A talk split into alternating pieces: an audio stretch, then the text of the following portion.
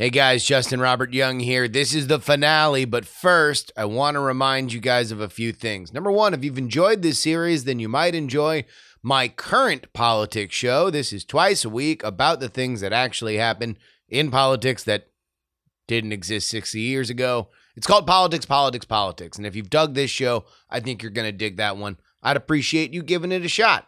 Also, if you want our ebook of complete transcripts, head on over to raisethedeadpodcast.com. It's also free on Kindle Unlimited if you have that. As for the audiobook, oh my God. As soon as it's approved, I'll do another episode.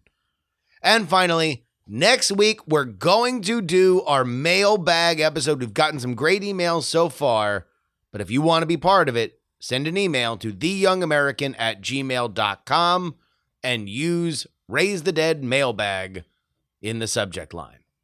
All right. This is it. Season finale. Let's begin. When you've put everything into something, a process defined by never giving up, how do you know when to quit? Because when the pressure is highest, the only thing you know is that you can't. Hillary Clinton rents the Javits Center for her celebration on election night 2016, and she does it because it's capped by a big glass ceiling, her metaphorical nemesis. One she'd battled since eight years earlier in 2008 when she lost in humiliating fashion to Barack Obama in the Democratic primary. Although we weren't able to shatter that highest, hardest glass ceiling this time, thanks to you, it's got about 18 million cracks in it. She went through hell between now and then. Eight years of playing her part, eight years of biding her time, eight years of putting the plan together. No one knows the humiliation of coming so close and then losing, only to then find resolve. Resolve to stay in the spotlight, resolve to right the wrong. No one knows what that's like. Well, not exactly no one. Her and one other. Tonight, election night 2016 is the night that that glass ceiling shatters. Tonight's the night she becomes president. Tonight is the night she completes the biggest political comeback since Richard Nixon. Time ticks by, election night 1960. An NBC computer just called the race for Kennedy. That can't be right. Right? Pressure builds in real time to quit, the kind that rushes behind your eyes, the universe collapsing into the forward position of your skull. Nixon doesn't know what lays ahead of him the humiliation of coming so close, or the humiliations to follow. As I leave you, uh, I want you to know just think how much you're going to be missed. You don't have Nixon to kick around anymore. Because, gentlemen, this is my last press conference. Even then, when he's giving up, he still can't give up. He can't, at this moment in 1960, comprehend the resolve it's gonna take to come back from another loss in two years, or the gall to run for president again eight years after this night. All he knows now is that he can't give up. NBC overrules its computer and again declares the race too close to call. Yet for both Clinton and Nixon, the dominoes fall one by one, states awarding electoral votes that make their path to victory challenging, less probable. All of the work slips away. Eight years after his defeat tonight, Nixon will taste victory. But in 2016, Clinton is already eight years after her defeat. She's going to follow in Dick's footsteps. She's going to break through. Right? As the map turns against both, they both make the same decision 56 years apart. They can't look their supporters in the eye and give up tonight. News dies and becomes history. But tonight, oh yeah, we raise the dead.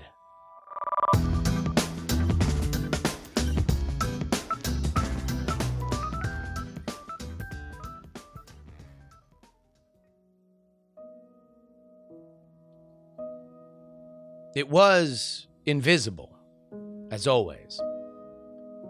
On election day, America is Republican until 5 or 6 in the evening.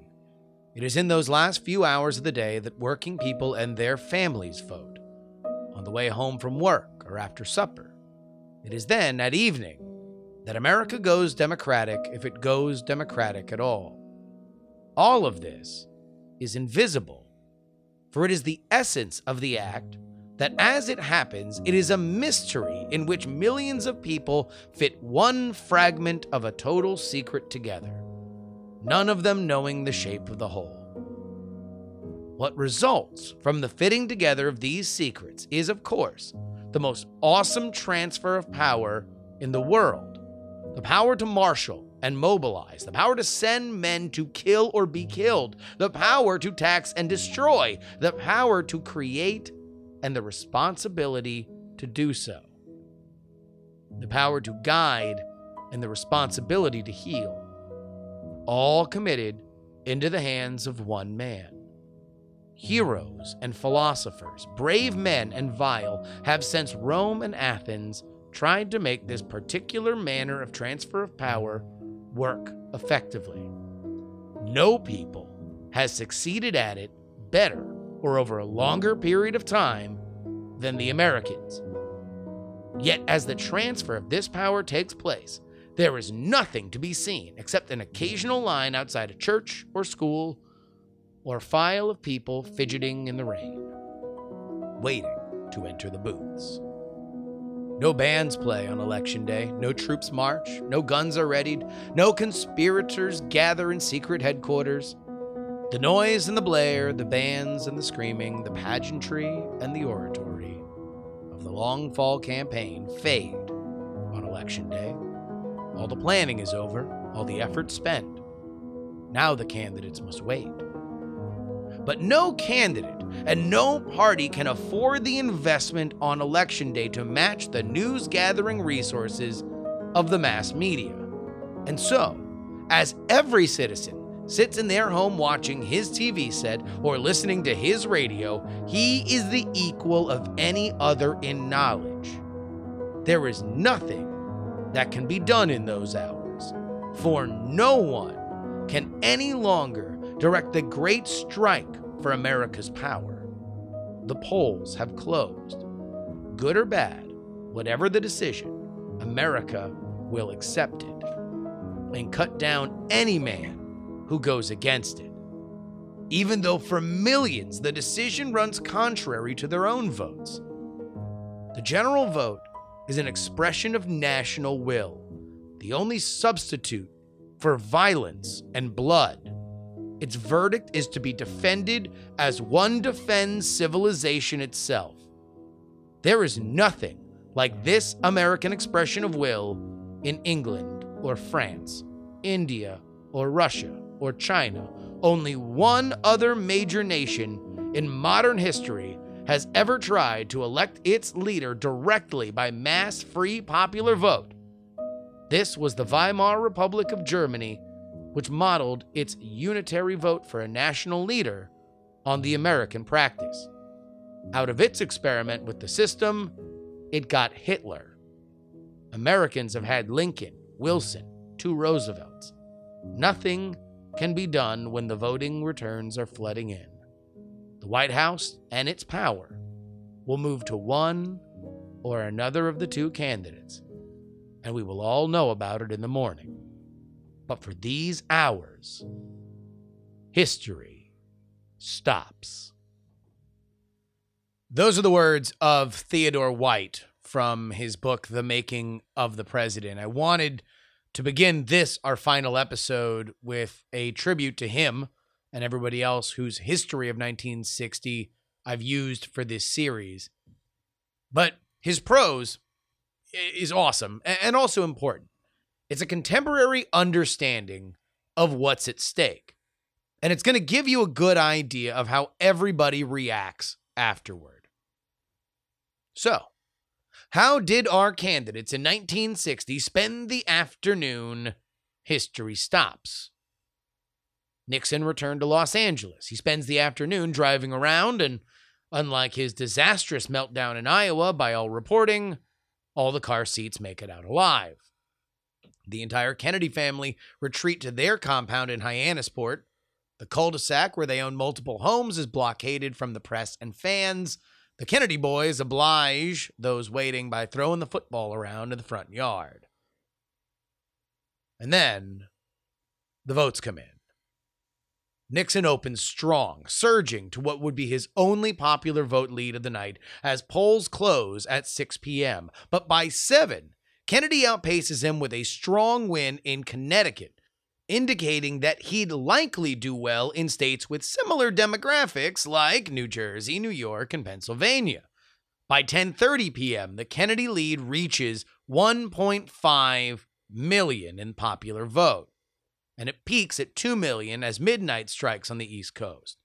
It's at this point that NBC News utilizes its cutting edge RCA 501. Ah, this bad boy stores a gobsmacking 1.5 million characters. The machine confirms an earlier projection that Kennedy will indeed win this election with a three point popular vote margin. The computer would not be totally accurate. Although Kennedy wins, the final result proves to be far closer than what it had projected. So, brief pause in this 1960 narrative to focus on how technology and political coverage has continued to shape our understanding of politics and how it fares on election night. 2012 heralded the true coming out party of political poll analyst Nate Silver, then of the New York Times. His state by state prediction, using a very sophisticated model of polling data, goes 50 for 50. Every single one of them dead on. In 2016, Silver's success means a wave of polling models dominate coverage, each of them attempting to recreate the bold success of Silver by demonstrating percentage chances Clinton and Trump have to win. Among the boldest models projecting a Clinton win is done by Nate Cohn, Silver's replacement at the New York Times after Silver took his site to ESPN. On October 23rd, days away from election night, Cohn's model gives Hillary Clinton a 93% chance to win the election, leaving Trump a remote 7% chance of victory. In the Trump war room on election night, Kellyanne Conway, one of the folks running the Trump campaign, grins as she shows candidate Trump the rapidly reversing Cohn projection. It is only at 9:30 p.m. that according to the sophisticated Cohn model, Donald Trump has a statistical advantage to win the presidency. Cohn gives him 51%. It would rapidly climb closer to 100 as the minutes ticked by.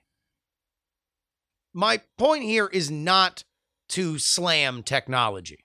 It is just one other way that we're trying to understand something that as Theodore White very eloquently points out, is a secret until it is revealed to us all at the exact same time. But whether it's the RCA 501 with its 1.5 million characters of storage, or the thousands of lines of code from the Nates of the world, it does help to take them with a grain of salt. Back to the race. Kennedy's 2 million vote peak is fleeting as the total stats start dropping fast as voters in southern and western states come in. Nixon carries Ohio, which to this day is an almost automatic indicator of who's going to win the presidency. And yet, Nixon loses Texas, which Eisenhower had won in his previous two elections. This instigates a call from Lyndon Johnson in the Driskill Hotel in Austin, Texas, to Bobby Kennedy, where he tells the campaign Kennedy manager, I hear you're losing Ohio, but we're doing fine in Pennsylvania. End quote. By 2 a.m. Eastern Time, Kennedy leads by less than a million votes nationwide, and the race comes down to two states Illinois and Minnesota. Kennedy needs one of the two, Nixon needs both. By 3:20 a.m. Eastern Time, Nixon decides it's time to punt until the next day. The returns don't look good in Illinois, yet there are still votes to be counted. And to be honest, it's a very, very, very close race. Nixon greets his supporters in the Ambassador Hotel in Los Angeles and hedges. He tells them that if the current trends continue, Kennedy is the new president. It's not a formal concession, which infuriates the Kennedy team, except for Jack. His reported reaction is, quote, why should he concede? I wouldn't. And so, Jack also goes to sleep. And when he awakes at 9 a.m. the next day, he hears the news. He's won. That afternoon, he receives a phone call from Nixon conceding the race. John F. Kennedy is now the president elect. To uh, all citizens of this country, Democrats, Independents, Republicans, regardless of how they may have voted, that it is a satisfying moment to me, and I want to express my appreciation to all of them and to uh, Mr. Nixon uh, personally. In 2016, we have a different story with a similar result. While the Kennedys are stressed and buzzing, the chaos is as contained as a rowdy dinner party. The only strains leaving the house come in the form of war stories from the victors in the days, months, and years afterward. While Trump is similar to the Kennedys in that they are both on their own personal property, for Trump, it's Trump Tower in Manhattan, the hardcore loyalist atmosphere is nowhere near replicated. But remember, Donald Trump, unlike JFK, has a band of mercenaries running his campaign. There is tremendous turnover, even by stressful campaign standards. The people that are there with him, a political neophyte, have only really been with him for months. I'd imagine for some, the last day of summer camp feeling was particularly acute, and some of the pent up frustrations were starting to boil over. As the polls close, CNN's Jim Acosta airs this report from within the Trump campaign. It will take a miracle for us to win. That is the quote from a senior advisor inside Donald Trump's uh, inner circle. This reportedly inspires Steve Bannon to search the printed version of that report, looking to see what pronouns they use for the source. It is his belief that if he can find a they instead of a he, then the source has to be the other half of the campaign leadership, Kellyanne Conway, the first female to run a successful campaign for president. But that's where we're at right now. The Trump campaign is very, very, very tight. And early exit polls circulated between the campaigns and the media show a cakewalk for Clinton. As we soon find out, those exit polls are wrong. the tenor of the gathering in Trump Tower goes from fractured. Some media contacts told GQ that Trump campaign staff are handing out their cards to solicit future work before the actual voting results rolled in, to eventually jubilant. Not so, of course, for the Clinton team. As the old saying goes, success has a million fathers and failure is an orphan. So as the night rolls on, fingers start pointing. Why did the campaign head Robbie Mook fail to recognize how dire of a situation Michigan was? How big of an effect did James Comey reopening the email case affect this?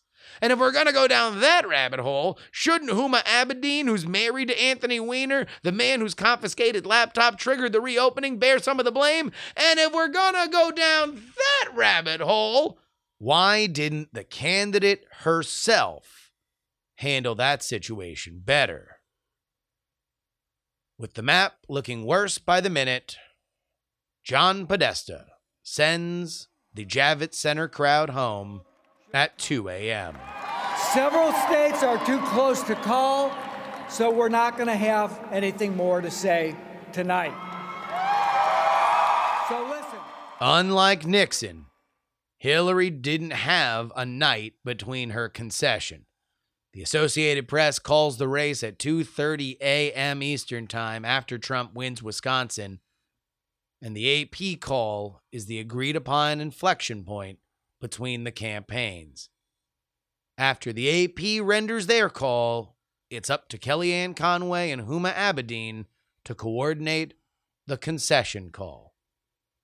For the second time in eight years, Hillary comes up short. This time, in even more agonizing fashion than even Nixon could comprehend. Even worse, Clinton wins the popular vote, earning 48%, nearly matching both Kennedy and Nixon's total of 49%. And yet, she's beaten soundly in the deciding factor of the Electoral College.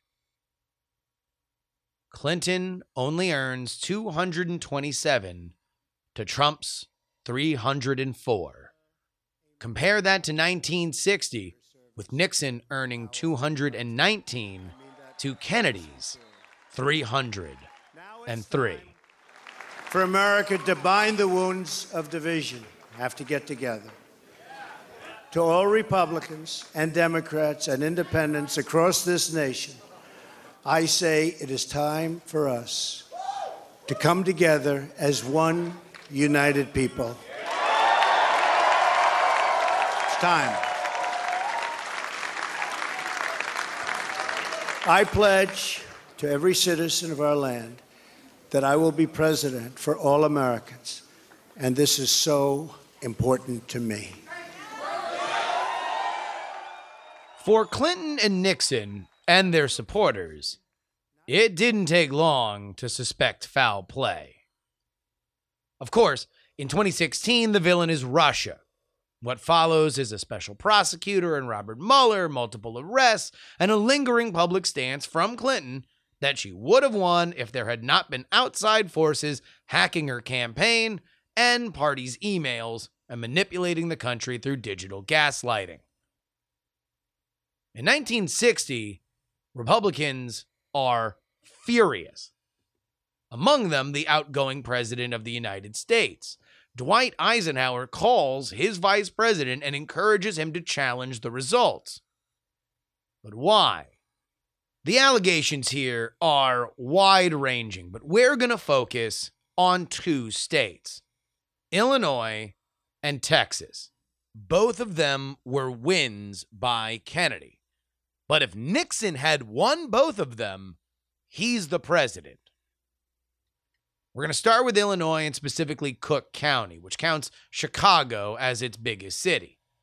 It's there that popular legend says the Kennedys had two very powerful allies, one on the right side of the law and the other the opposite, namely Chicago Mayor Richard Daley and mob boss Momo Giancana.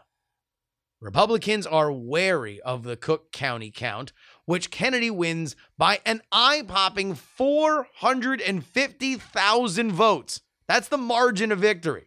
And by the way, Kennedy only won Illinois by 9,000 votes. And let's be clear here whether or not you believe in this conspiracy, understand that Chicago has a rich history of election fraud, both before this time and during this period of history. Historically, here's how you rig an election in Chicago.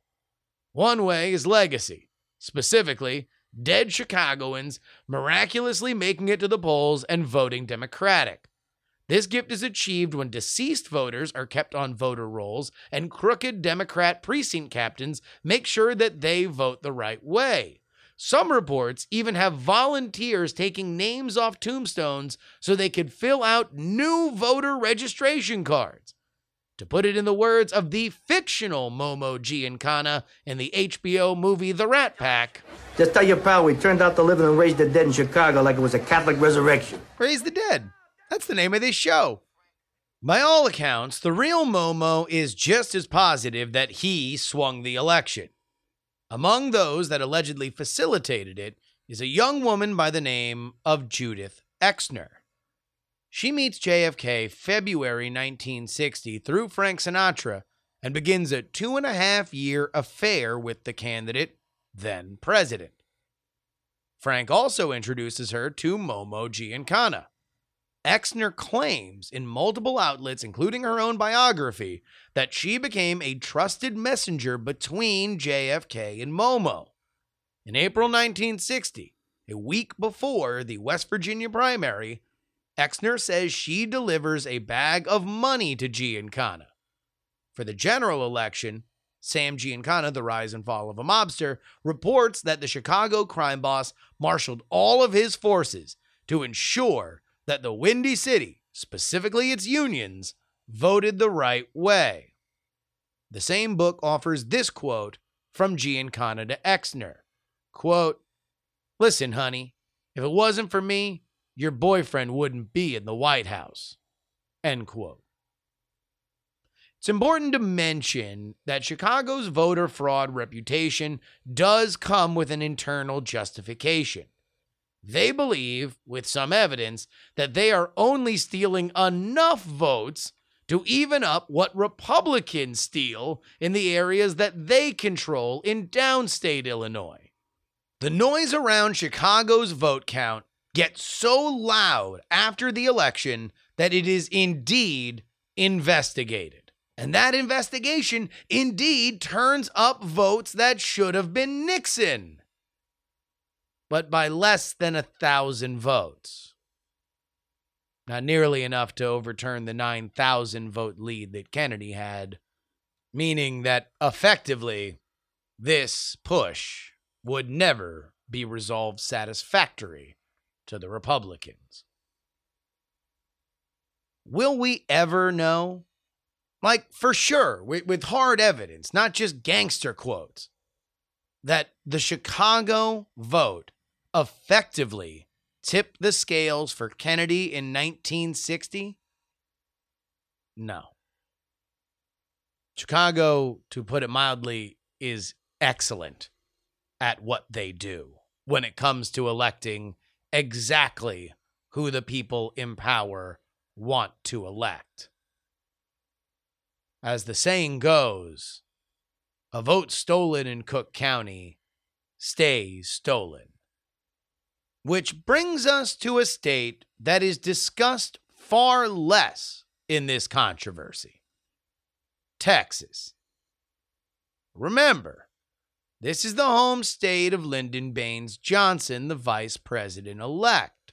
Someone who knows everyone in power in the famously provincial and largely Democratic held Lone Star State. Someone who spends most of the fall campaign in the South cajoling Southern power brokers, someone that put his wife in a position to get spit on in Dallas so the horrid spectacle could raise a mirror to Texas voters and leadership who might dare stray from the Democratic ticket. And here it is that there is more than documented evidence of foul play. Here's how W.J. Rorabaugh puts it in his book, The Real Making of the President. In many places, there were more votes cast than registered voters in the jurisdiction. In Fannin County, 4,895 voters wound up casting 6,138 ballots.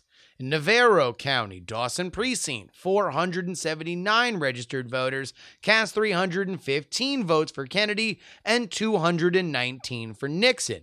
And in some heavily Democratic jurisdictions, votes for president and vice president were added together, giving each candidate double the vote total. By comparing poll books to vote count, it is clear that a hundred thousand votes had been counted that simply didn't exist.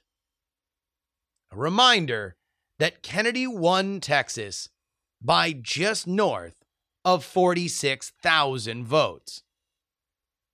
But here's the real kicker.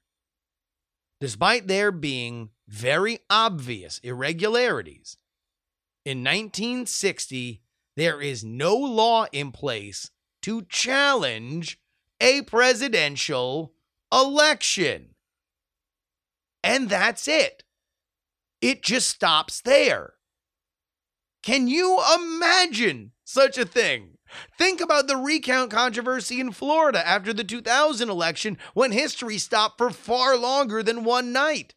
You want a more recent example? How about this one? Bombshell development in North Carolina tonight. There will be a new election. State officials ordering that election in a congressional race amid sweeping allegations of tampered ballots. The Republican who appeared to win by less than 1% was brought to tears after what his own son said.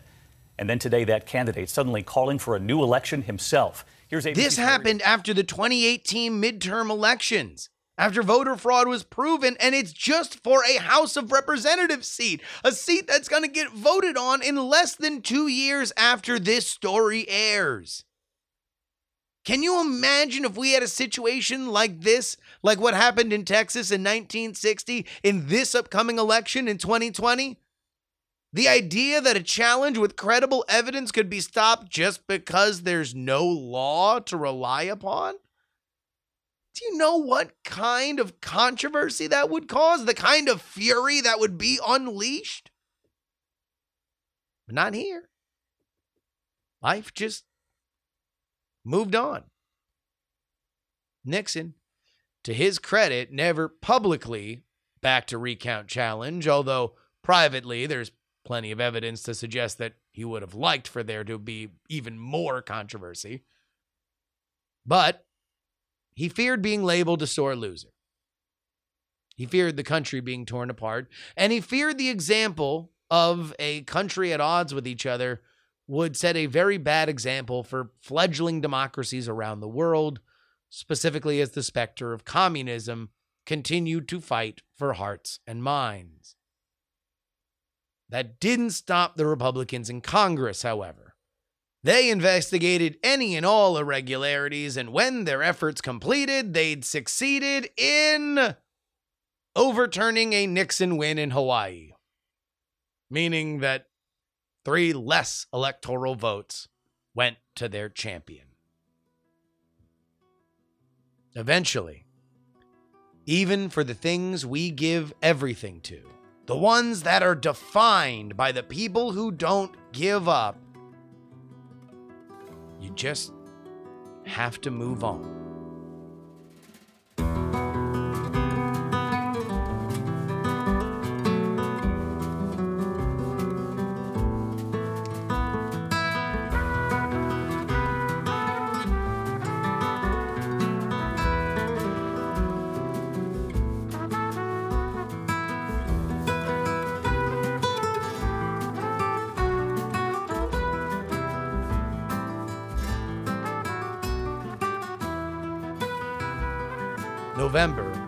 When the weather breaks in Miami. The oppressive humidity of the summer mercifully submits to the cool Atlantic breeze. It's no coincidence that it's a popular vacation destination, both then in 1960 and now. But it's at the Key Biscayne Hotel in November 14th, 1960 at 11:30 a.m. that a remarkable meeting occurs. President-elect John F. Kennedy makes his way from his winter vacation base in Palm Beach to meet the man that he'd beaten only days before Richard Nixon. Kennedy described the meeting as very cordial, and both men vowed to move forward for the good of the country. This is something that I, I kind of wish became tradition. The idea that beyond all the ego, beyond all the bluster, both people who run for president should have a personal face to face. Even if they're going to get angry and call each other names right after for the rest of their lives, they can be really angry. And believe you me, Nixon is furious with JFK for a large portion of his existence, or at least blames JFK and the alleged stealing of the election for so many of his woes. But for that one moment, there was a finality to things. Two men being photographed by the Associated Press, the ultimate button on the 1960 election.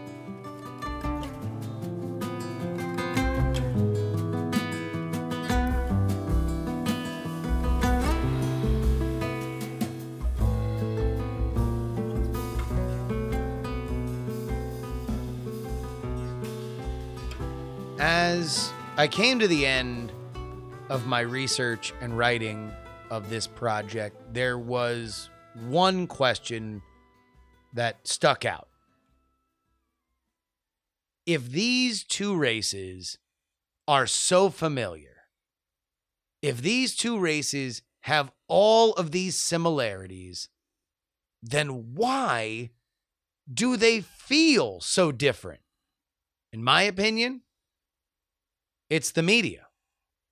Even the facts that John F. Kennedy was far more popular than Donald Trump during their races bear some hallmarks of this clear idea. John F. Kennedy was a friend to the media and they loved it. Donald Trump was a friend to the media and they hated it. The old saying goes that journalism is the first draft of history. And I don't think that it's unfair to say that those first drafts painted the candidates in very different ways. As we've talked a lot on this show, both Kennedy and Trump co opted the media for their own agenda very effectively. The difference here is that they liked when Kennedy did it, and they actively tried to ignore Trump doing it. I think largely it's because they didn't like Trump. Well, let me not go that far. They liked Donald Trump, the person, or at least many of the New York based media did. After all, early in the 2016 campaign, Trump's phone gets hacked. And you can hear plenty of media folks leaving complimentary messages to the Donald including a couple of fawning ones from MSNBC personalities who spend the majority of their day trashing Trump for their liberal viewers. But it's the campaign the media hates. They hate what it represents. They hate the dog whistles. And it's not just the MSNBCs of the world, it's everyone. Here's GOP pollster Frank Luntz, who took an anti Trump stance during the campaign, describing the mood amongst the press. I talked to friends at ABC, NBC, and Fox News. Some of them who love Clinton and some of them who didn't. I didn't talk to anyone who was pro Trump in any of those organizations. I didn't know anyone at one network who was on the air as an analyst who voted for Trump there were tears. And the most common comment I got on those calls were, What am I going to tell my daughter when she wakes up? How do I explain this to my children? People who wanted to talk to me wanted to talk because they were dumbfounded by what was happening. End quote. And yet, the gift of the Trump campaign to the very outlets that despised him is undeniable. By 2016, stalwarts of cable ratings are in free fall, victims of the cord cutting movement that sees viewers getting their television over the internet in cheaper bundles. ESPN, TBS, Discovery, and Univision all see their numbers tank in 2016. And prior to the election, cable news is not spared from this trend. They watch their audience erode from the high point of Obama's first election in 2008. So by 2016, they are not expecting an election to save them. They've already watched one come and go. Until Trump. While the rest of cable continues to dissolve, CNN is up 76% year over year. MSNBC is up 87% in total viewers and 97% in the key advertising demo of 24 to 54. Yet, despite the obvious surge in attention, it doesn't translate to any more accurate prognostication in the way that it did for Kennedy. Where Trump is dismissed as a ratings grabbing oddity soon to correct itself, Kennedy's media sensationalism is viewed as destiny. During the pomp and circumstance of Kennedy's inauguration, star studded and historic, and punctuated by the line Ask not what your country can do for you, ask what you can do for your country, we have one of the greatest examples of the media protecting JFK.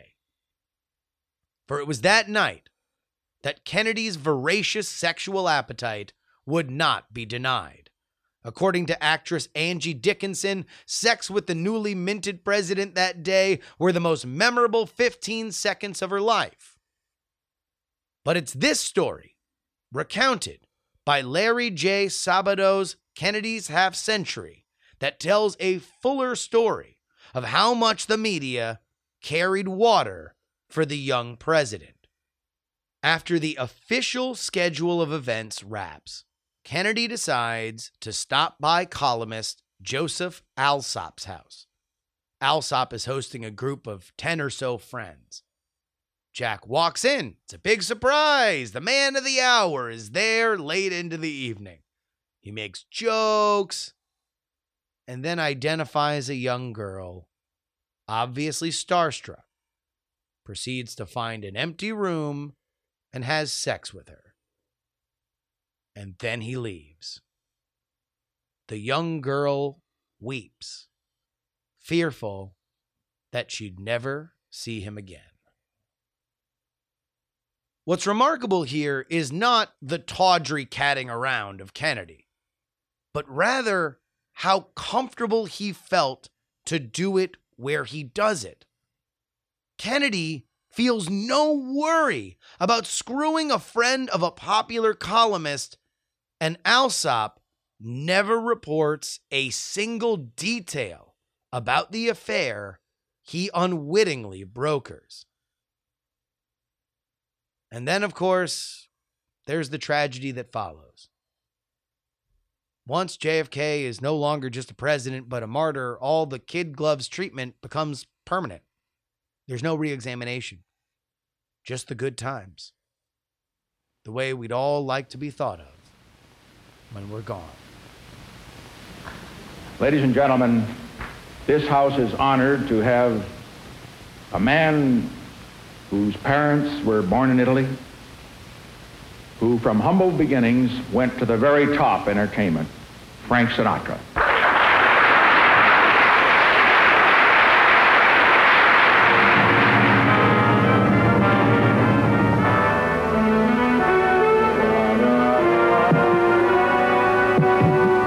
I've got the world on a street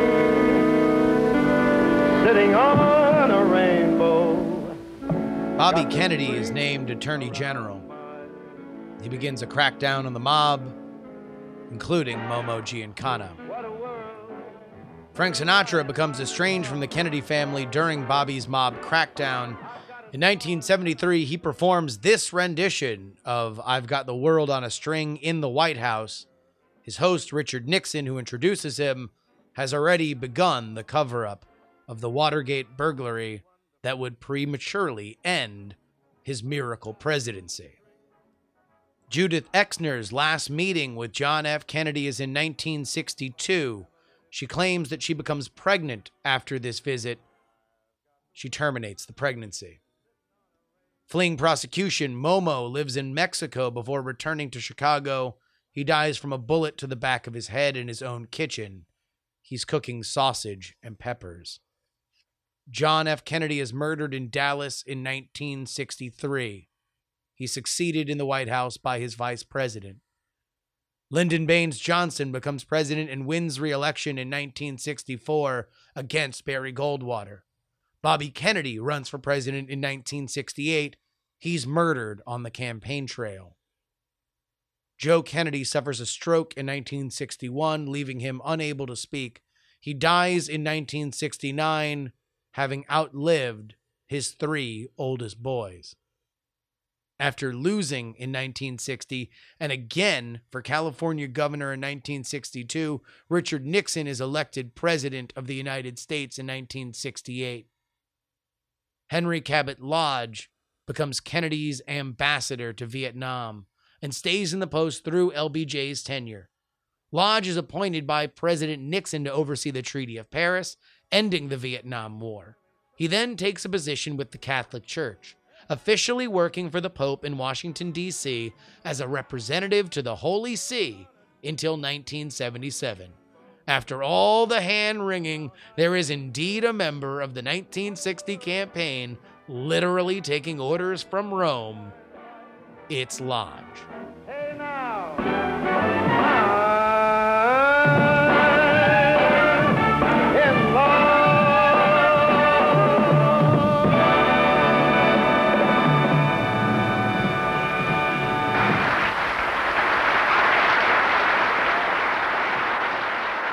This is our history.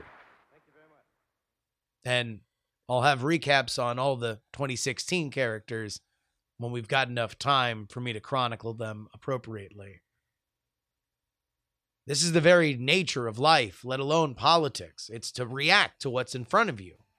But what if the truth, like Theodore White said about elections, is invisible?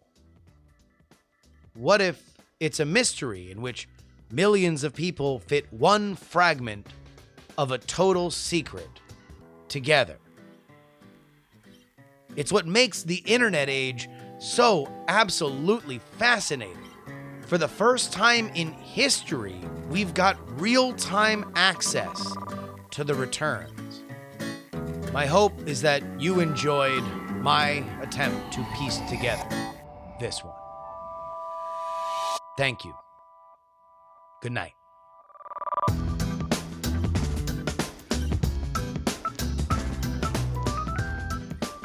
Raise the Dead is research written, recorded, and performed by me, Justin Robert Young. You can find a full list of our sources for this series at our website, raisethedeadpodcast.com. That's also where you can find our audiobook compilation and ebook of transcripts, both of which include a bonus episode. I'd like to thank my senior strategist, Tamar Sandell, along with Tom Merritt, Brett Roundsville, and John Teasdale for their extraordinary patience in helping me put this together. I would also like to thank Brian Brushwood, Andrew Mayne, Scott Johnson, Brian Ibbott, Matt Mattingly, and Jacob from the Ice Cream Social podcast. Producer Nina Ernst, who uh, helped me uh, with a few things very, very early in the project in terms of organization. But as we wrap up, I do want to make a special dedication to the Daily Orange in Syracuse, New York, for giving me the tools to research and bring this story to life in the clarity that it deserves, and my social studies teachers at South Plantation High School in Plantation, Florida, circa the late 90s. Thank you for giving me a love for the truly human stories that make up our history. You can send me an email, theyoungamerican at gmail.com. You can reach me on Twitter and Instagram at Justin R. Young. And I want to thank Radio in Oakland, California for your fantastic research facilities.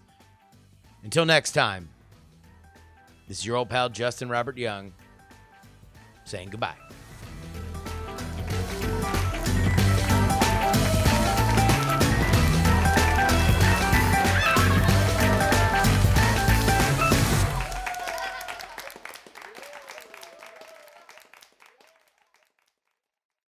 Diamond Club hopes you have enjoyed this program.